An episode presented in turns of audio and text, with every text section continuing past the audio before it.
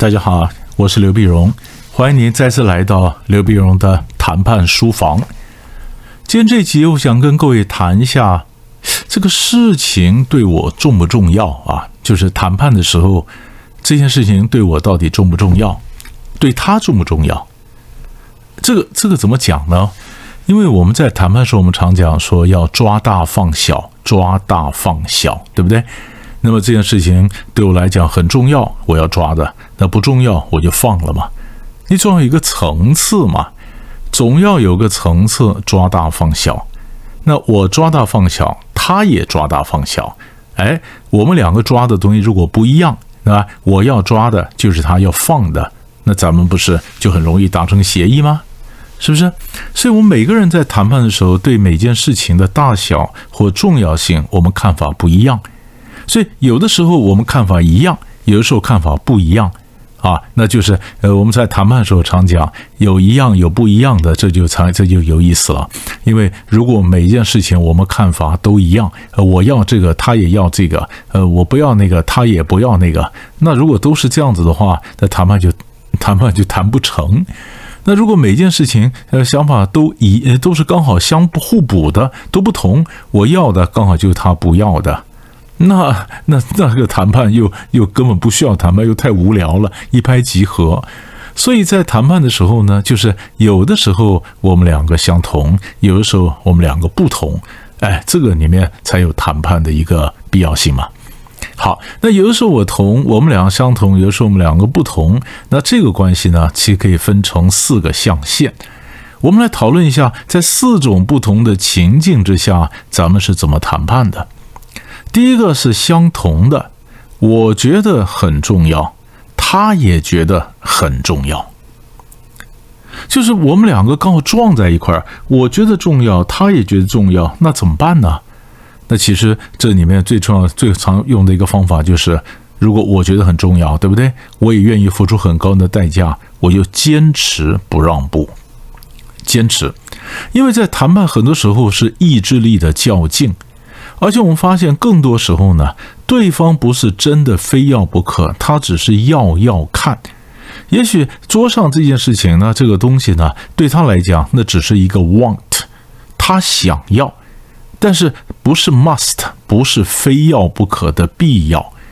所以他只是要要看。那所以很多时候，呃，在谈判的时候，有人跟我讲说：“老师，对方的要求严苛啊。”嗯，我我说你别担心，人家只是要要看。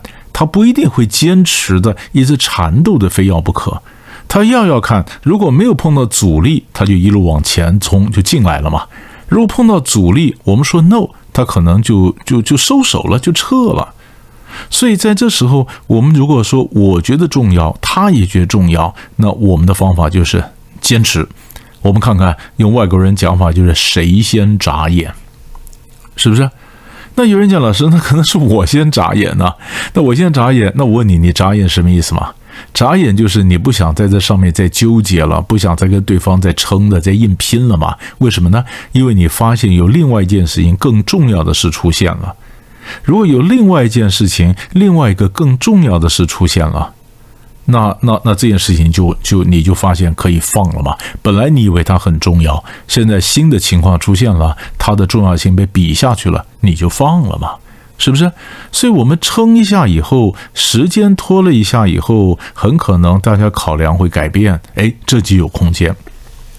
所以这是第一种情境或者第一个象限，就是我觉得重要，他也觉得重要，我们俩都相同。那第二种相同的状况是，我觉得不重要，他也觉得不重要。讲白一点嘛，就是我就我不想要这个，他也不想要这个，我们两个分大饼。那有一块地方呢，他不要，我也不要，那怎么办呢？啊，那怎么办呢？那怎么办呢？那所以我们第一个就要装，就就要了解了。如果我们确定是我不要，他也不要，那咱们就得把这个问题加以呃重新包装，要转换一下它的性质，把打包一下，什么意思呢？以前你要上过谈判课，我也常我们常玩一个游戏哈，叫做露营区哦或者度假村的一个分配，就两家公司花同样多的钱买下了一个度假村，在度假村里面呢有七个设备，就包括活动中心啦，包括球场啦、湖啦、野餐区啦，嗯，这个露营区啦啊、医务室啦等等，反正它有七个设备。那有七个设备里面呢，有一个大家可能都不想要，那个就叫医务室。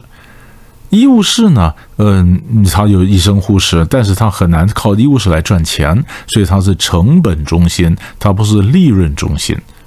所以玩到最后，常常很多人在分配的时候就说：“好了，医务室给你。”对方说：“我为什么要？你不要我就要吗？”是不是？所以常常我就建议他们一个解题的方法，就是这七个设备里面，你们有没有共识？哪一个地方你觉得最赚钱？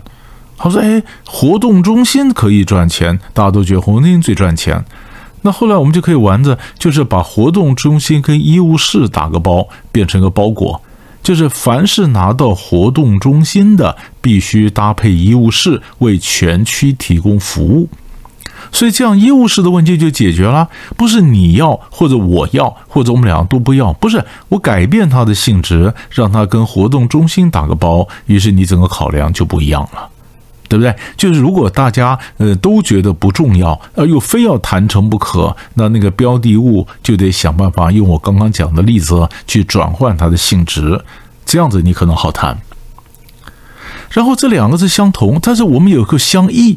相异呢，也是两种情况，异同异同嘛。刚刚两个是相同的，我们俩都觉得它重要，我们都觉得它不重要。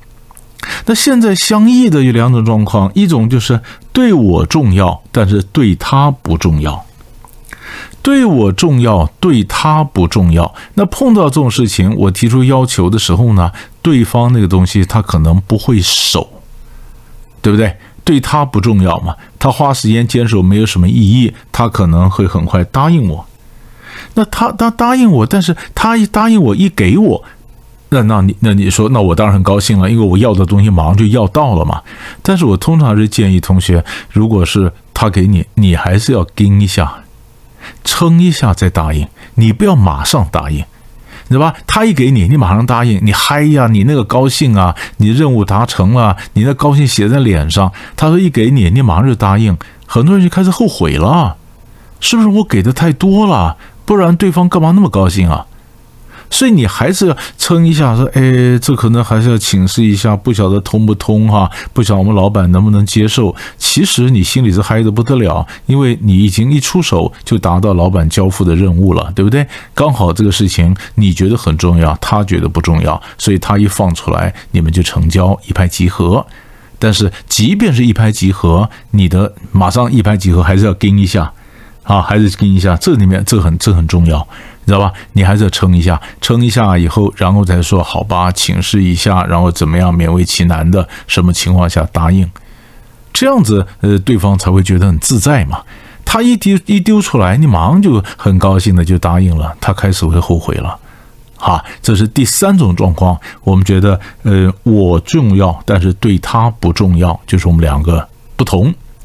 最后一种状况是不同，刚好反过来，对我不重要，对他重要；对我不重要，对他很重要。那他提出来的，那我当然也可以给喽。